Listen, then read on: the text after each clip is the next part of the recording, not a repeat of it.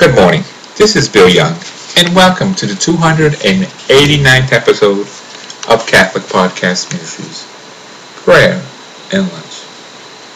Today is the second Sunday of Lent, and we're going to be reading from Seeking God, Finding God.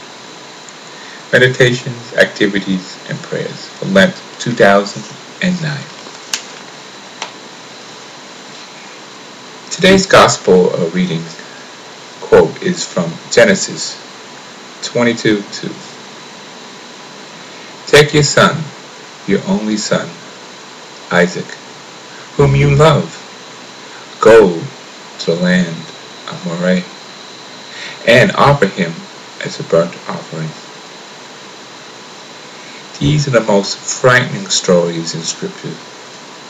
As such, it has been the object of great deal of study.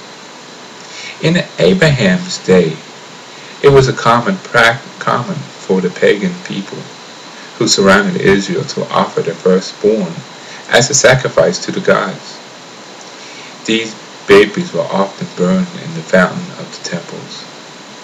Some scholars suggest that the story was of Israelic prophet against such infant sacrifice.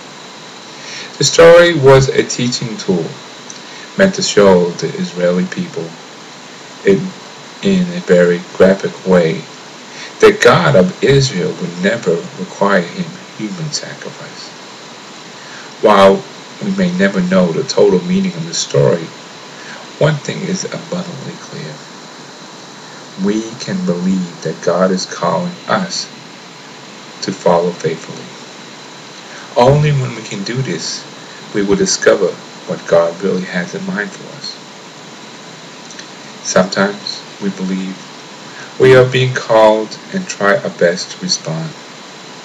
We are completely unable to accomplish this task we feel called to do. This is the time to remember Abraham. Maybe God has something different in mind all along.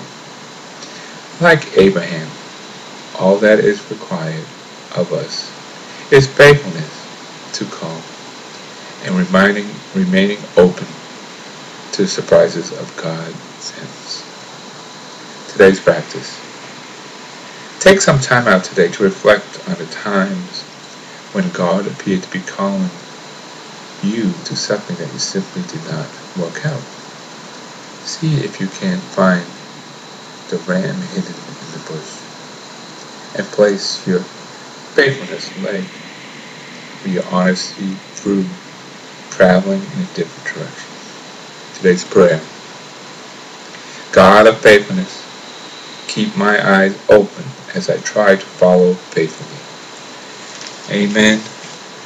And God bless you all.